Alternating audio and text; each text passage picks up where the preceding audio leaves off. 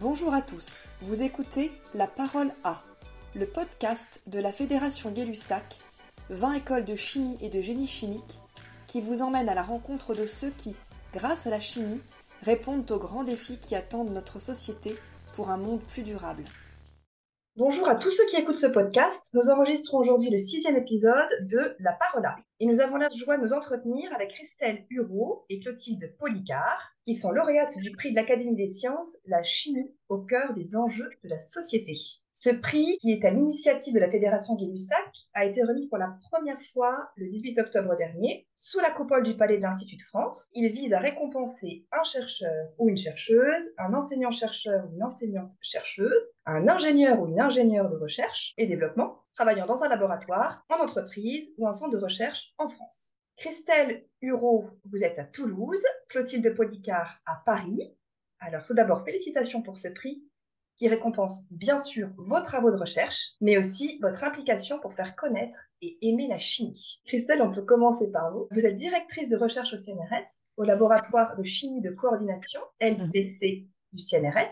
Est-ce que vous pouvez vous présenter à nos auditeurs en quelques mots ? Je suis donc chimiste de coordination, en effet. Ça veut dire que je m'intéresse à tout ce qui a trait aux ions métalliques et à la modification de leurs propriétés en fonction de leur environnement de première ou de seconde sphère. Je travaille à l'interface de la chimie physique, de la chimie moléculaire, en lien avec des problématiques liées à la santé, en particulier aux maladies dites amyloïdes. Et je suis responsable, donc dans ce contexte, de l'équipe Alzheimer, amyloïdes et chimie bio-inorganique. Merci Christelle, vous nous préciserez tout ça un peu plus tard.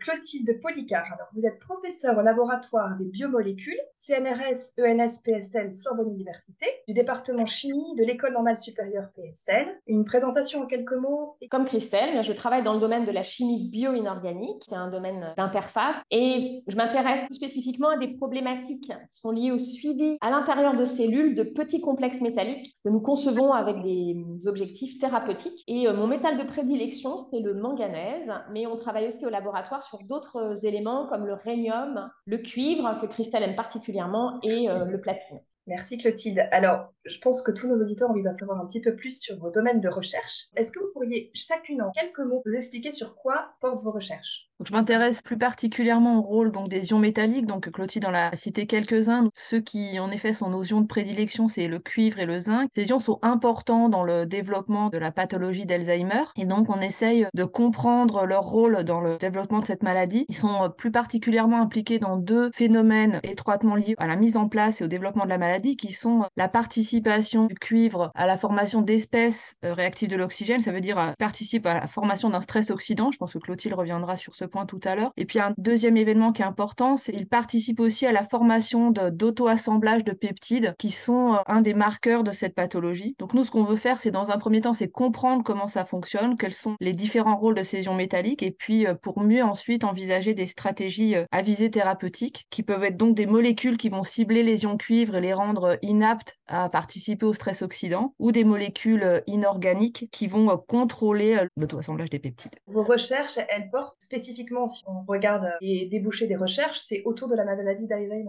C'est très centré sur la maladie d'Alzheimer et d'autres maladies dites à amyloïdes, donc par exemple le diabète de type 2, Parkinson, tout ça, ce sont des maladies dites à amyloïdes. Mais nous, on a une plus grande connaissance de ce qui se passe dans le cadre de la maladie d'Alzheimer. C'est-à-dire qu'elles ont des points communs, ces maladies, mais elles ont chacune leur particularité et donc nous, on est plus spécialisés sur Alzheimer.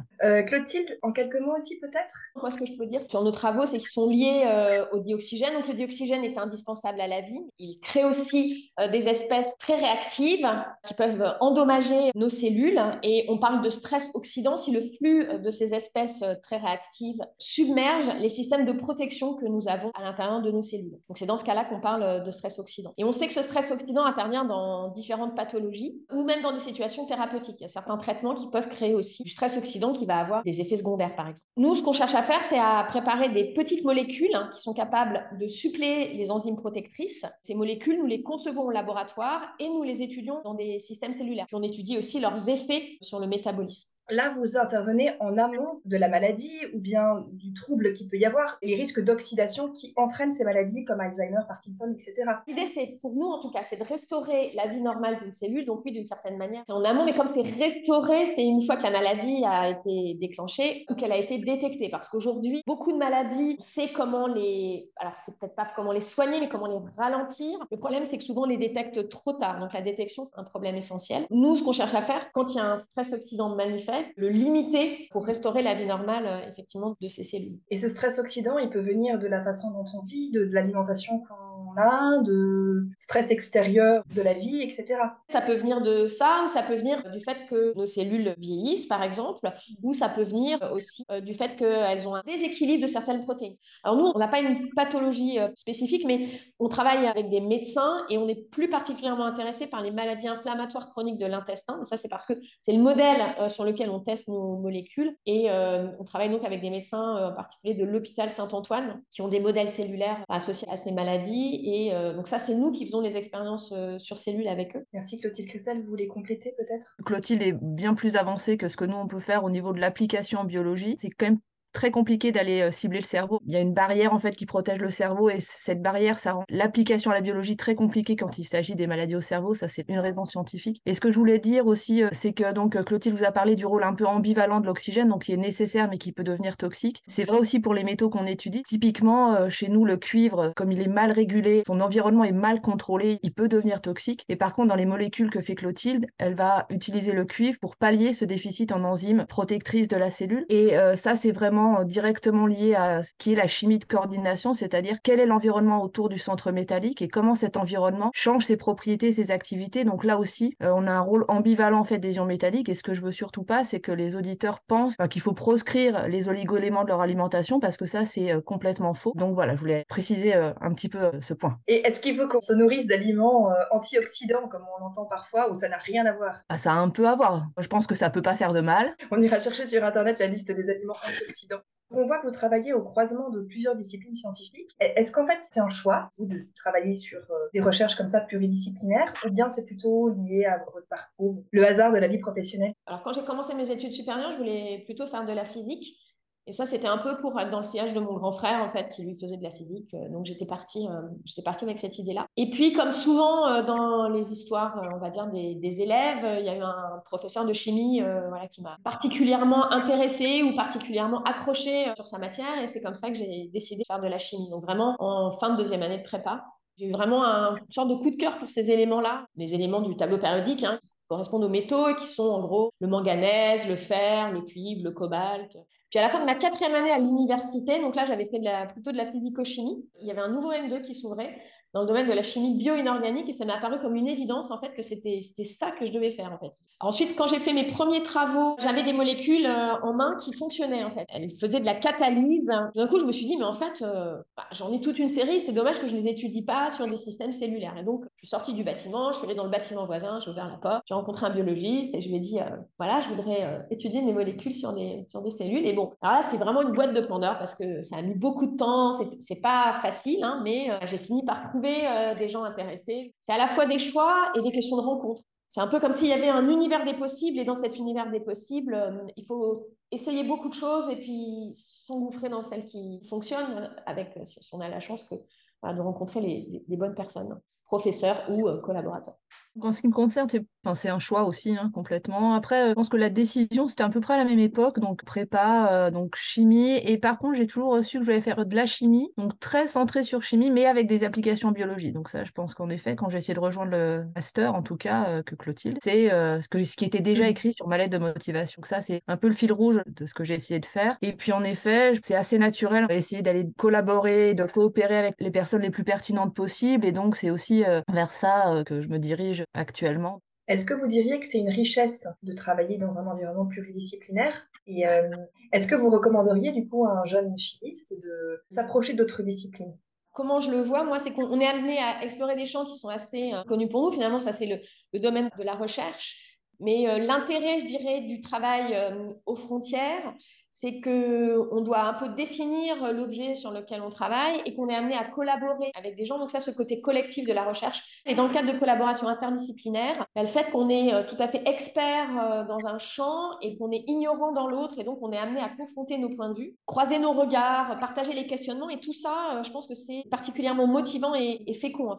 Christelle ? Je pense pas que je pourrais travailler en dehors de ces champs interdisciplinaires, parce que c'est vraiment ça qui me motive. Ce que je voudrais dire aussi, c'est que voilà, c'est très challenging en fait, c'est beaucoup de défis quand même d'aller discuter avec tous ces interlocuteurs différents. Donc il faut continuellement se remettre en cause et on sort de sa zone de confort, donc c'est forcément moins confortable. Mais je trouve aussi que c'est une énorme motivation. Au niveau des difficultés, c'est compliqué de réussir à convaincre tout un panel de personnes sur un projet qui est censé être fédérateur, mais en fait, comme il n'y a pas forcément beaucoup d'experts aptes à juger de la valeur ajoutée de ces collaborations, de la coopération, etc. Il y a aussi des difficultés en fait pour aller chercher des financements, pour nourrir cette recherche qui est pourtant très importante. Enfin, moi, je suis assez convaincue que c'est là que va se faire la recherche du futur. Christelle a parfaitement raison, je suis absolument d'accord. La recherche du futur, elle est dans ces interfaces-là et aux frontières des différentes disciplines. Alors, le prix de l'Académie des sciences remis par la Fédération Gay-Lussac, il récompense aussi les actions que vous menez pour partager votre science à un large public. J'ai lu, par exemple, que vous organisez des conférences grand public, du théâtre scientifique, des expérimentations pour des jeunes publics. Si vous voulez bien nous raconter un peu tout ça. Alors, la vulgarisation, moi je vois plusieurs aspects qui me paraissent importants. Bon, il y a d'abord le plaisir qu'on a à le faire et à le faire faire aussi. Donc, moi je ne suis jamais descendue en dessous du CP, mais j'ai des collègues qui sont allés à la maternelle, par exemple. On peut présenter des expériences de chimie avec du chou rouge, par exemple, ou des choses qu'on peut faire vraiment dans des contextes scolaires. Il y a un véritable enthousiasme, en fait, et c'est des vrais manipulateurs, ils ont envie de toucher. Voilà. Il y a un autre intérêt que je vois, en fait, de parler à un public qui n'est pas notre public habituel, c'est qu'on a l'habitude quand même, nous, d'exposer nos travaux à des pairs. Et quand on va vers le grand public, on doit sortir de ce cadre et revenir sur ce qui, pour nous, est des évidences. Et parfois, on nous pose des questions qui sont extrêmement désarmantes. C'est finalement parfois ces interactions-là qui nous aident aussi à nous remettre en question, à nous mettre en perspective, à faire ce pas de côté. Pour le théâtre, il y a moins deux aspects. On a voulu monter une pièce de théâtre à l'ENS avec les étudiants, c'était un travail universitaire. Et là, je me suis aperçue qu'à nouveau, en se posant des questions extrêmement basiques, on apprenait pas mal de sciences finalement, au détour du jeu, de quelque chose qui est détourné finalement des aspects purement techniques. Ça me paraît être un mode d'enseignement tout à fait intéressant. Alors, en ce qui me concerne, il y a une deuxième raison, c'est que moi, c'est un plaisir familial, en fait. Je le fais avec ma fille, qui est metteur en scène de théâtre. On a fait une pièce de théâtre dans le cadre d'un théâtre qui s'appelle La Reine Blanche à Paris. C'est un théâtre qui se consacre aux arts et aux sciences. Et ils ont un cycle qui s'appelle Défamant sur les planches. Et il s'agissait de faire une pièce de théâtre d'1h15 à peu près sur son domaine de recherche, en impliquant un comédien. Enfin, moi, c'était une comédienne, en l'occurrence, et il fallait qu'il y ait d'autres arts. Alors, voilà. Donc, ça, j'ai trouvé ça très, très intéressant. L'idée de mettre en péril un peu tout ce que je peux savoir pour essayer d'être plus claire, par exemple. Ou, voilà. Mais je pense que, comme l'a dit Christelle précédemment, c'est vraiment la science qui nous donnera les clés du futur. Il ne faut pas en avoir peur. Et il faut former les jeunes générations, leur donner envie d'entrer en science. Ça, c'est très important. On essaye d'imaginer un théâtre scientifique, mais il faudrait qu'on aille peut-être voir des extraits sur Internet. La pièce de Pasteur, elle se trouve sur le site ENS Savoir. Et on a fait une autre pièce récemment, un ballet moléculaire. On trouve aussi sur le site de l'ENS, c'est un peu plus compliqué à trouver, mais... On mettra les liens, peut-être vous nous enverrez, puis je les ajouterai en bas du podcast. Christelle, sur la vulgarisation scientifique. Oui, alors je peux parler un peu de ce qu'on fait. Alors c'est vrai que souvent, comme Clotilde, j'embarque les filles de l'équipe dans ces expériences de vulgarisation et ça marche très très bien. Les jeunes en fait aiment beaucoup aller au contact du grand public, donc ça c'est quelque chose qui est très bien. Alors on intervient à différents endroits et avec différents médias que je voudrais un peu citer. En particulier à Chimie et Société, la Société Chimique de France. Et puis aussi, pour en revenir au dernier point de Clotilde, donc avec Femmes et Sciences, sur Toulouse, on a une cellule assez active de Femmes et Sciences qui organise par exemple des cafés scientifiques dans lequel par exemple je suis intervenue. Moi ce que j'aime bien et ce qui est possible avec la chimie, c'est que si on fait des interventions, on peut toujours amener de l'expérimentation et ça c'est quelque chose qui est extrêmement attractif pour le grand public. Donc quand on conçoit nos démonstrations, il y a forcément des manipulations que tout le monde peut faire. Et avec la chimie aussi, il y a beaucoup de choses qui passent par le visuel. On peut faire beaucoup de choses avec des couleurs, ça parle très facilement. Nous, ce qu'on aime bien monter, c'est des manips où on regarde leur rôle des ions métalliques. Et pour ça, on a une manip un peu privilégiée qui est celle du luminol, donc celle qui permet d'allumer les traces de sang sur les scènes de crime. Donc ça marche très très bien avec les lycéens, par exemple. Et la mise en difficulté parfois qu'on a quand on intervient donc avec des personnes du domaine des arts. Donc pour Clotilde, c'était le théâtre. Moi, j'avais essayé de faire des choses, et je veux poursuivre là-dedans, mais avec un graffeur. Et donc, je voulais écrire mon nom, mais de façon...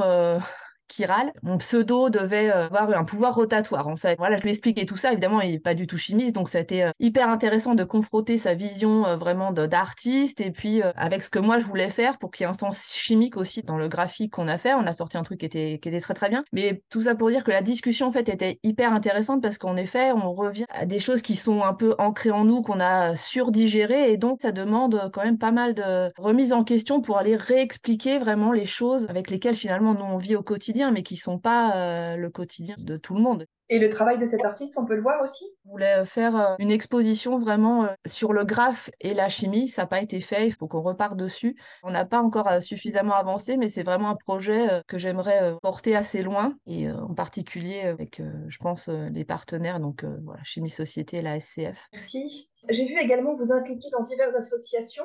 Alors national, international sur vos disciplines. Pour vous, c'est important de travailler en réseau? C'est hyper important. Donc premièrement, ça colle, vous l'aurez bien compris, ça colle complètement avec le domaine de la chimie bio-inorganique, qui est donc un domaine d'interface. Tout seul, c'est juste impossible. On essaye en effet de structurer cette discipline à l'interface dans un groupe d'intérêt scientifique du CNRS qui s'appelle donc le French BIC, pour French, et puis BIC, Bioinorganic Chemistry. On est à peu près une centaine d'équipes avec des gros pôles sur Paris, Grenoble et Marseille, par exemple. Et l'idée, c'est vraiment, pendant les réunions annuelles, d'amener sur un même site des chimistes, des biologistes, avec un point commun qui est quand même donc toujours ce rôle des ions métalliques, l'importance en fait de ces ions métalliques dans le monde du vivant. Et oui, le réseau, c'est hyper important, donc on essaye avec les moyens dont on dispose de coordonner le mieux possible tout ça. Et donc, en plus de cette réunion annuelle, on subventionne des voyages pour les jeunes pour aller d'un labo vers un autre, en fait. Clotilde, vous êtes dans le même réseau ? Oui, tout à fait, je suis dans ce même réseau, et ce qui est très important à travers ce réseau, c'est qu'effectivement, on sait à qui s'adresser, on se rencontre régulièrement, donc on sait qui est compétent sur quelle technique ou sur quel aspect de la théorie, par exemple, et donc on sait qui contacter, et c'est un peu comme une grande famille, en fait, parce qu'on sait qu'on peut compter les uns sur les autres, parce qu'on se connaît aussi en dehors de la lecture de nos papiers. Alors la Fédération Gay-Lussac, c'est un réseau aussi, comme vous le savez. C'est vraiment un réseau thématique, et il y en a pas beaucoup en France. Alors, je ne sais pas si ce modèle vous inspire quelque chose que vous voudriez partager avec les auditeurs. Je pense qu'il faut cultiver ce réseau, parce que nous, notre expérience, c'est que c'est absolument essentiel d'avoir un maillage qui se regroupe. Donc oui, c'est un modèle à une autre échelle et avec d'autres aspects, mais finalement, d'une certaine manière, qui ressemble un peu au French BIC. Et dans ce type de réseau, moi, ce qui me paraît important, c'est qu'il y ait une stabilité dans le temps. Oui, ce que tu dis, c'est l'idée d'être pérenne sur le temps et de pouvoir profiter, entre guillemets, du savoir des anciens pour la formation des plus jeunes. Et c'est vrai que d'avoir une communauté, c'est hyper important par rapport à cette transmission sur le temps, quoi. Selon vous, la chimie, à quoi ça sert ? On vit grâce à la chimie. Donc la chimie, c'est les matériaux, c'est les fusées, c'est le corps humain. Et donc, ce que je dis, voilà, c'est toujours ça, c'est la chimie est partout. Il faut bien la comprendre, il faut bien la maîtriser, mais on ne peut pas vivre sans la chimie. Clotilde, la chimie, à quoi ça sert ? La chimie est partout, ça c'est clair. Et il y a même une historienne des sciences qui s'appelle Michael Meyer qui dit que la chimie commence quand notre espèce devient humaine, et elle propose même que nous soyons un Homo Chemicus. Alors on pourrait s'arrêter sur cette image de l'Homo Chemicus, mais je voudrais quand même partager avec vous l'appel de la Fédération Gay-Lussac pour l'année 2023. Donc on a travaillé en petit groupe de travail autour de quelque chose qui nous porterait, qui porterait l'AGL en 2023. Et l'appel est le suivant: avec la chimie, explorons le monde de demain. Qu'est-ce que cela vous inspire ? On a un peu détourné le slogan pour dire, avec la chimie, ce qu'on pourrait faire, c'est explorer le monde d'aujourd'hui pour construire celui de demain, en fait, et avec toujours cette idée du biomimétisme qui est quand même aussi de la bio-inspiration, pas uniquement du biomimétisme, mais vraiment de la bio-inspiration, qui est quand même assez centrale dans la discipline de chimie bio-inorganique. Avec les outils de la chimie, on peut vraiment bien comprendre comment ça fonctionne, on peut s'inspirer de la nature, et ensuite, avec la chimie, on pourra construire le monde de demain. C'est un peu aussi une allégorie de la recherche en général. Sur le biomimétisme ou la bioinspiration, ce qui me paraît important, c'est de se dire que le biomimétisme, on peut le définir à l'échelle macroscopique. Ça peut être créer un robot particulièrement mobile pour aller sur la Lune, par exemple, en s'inspirant du déplacement d'un insecte. Donc ça, ça va être à l'échelle macroscopique. Et à l'échelle microscopique, et nous, c'est ce qu'on fait avec la bioinspiration et les aspects biomimétiques qu'on peut mettre en place, ça va être de reproduire le fonctionnement d'un système biologique. Et aujourd'hui, la biologie, elle a réponse à de nombreuses choses. Produit de l'énergie sans polluer, produit des molécules, ou produit de l'énergie de manière sûre, on va dire. Quelqu'un qui a beaucoup écrit sur le biomimétisme, qui s'appelle Janine Benuis, proposait un petit peu cette définition du biomimétisme. Donc, explorer pour effectivement résoudre un certain nombre de défis. Et la chimie, pour moi, elle est centrale dans la résolution des défis auxquels la planète fait face aujourd'hui. On espère pouvoir trouver des solutions. Mais c'est déjà à l'œuvre, hein. C'est ça qu'il faut avoir en tête. Merci d'avoir écouté notre podcast. Suivez la Fédération Gay-Lussac sur les réseaux sociaux, Facebook et Twitter, et retrouvez nos vidéos et podcasts sur notre chaîne YouTube. À bientôt!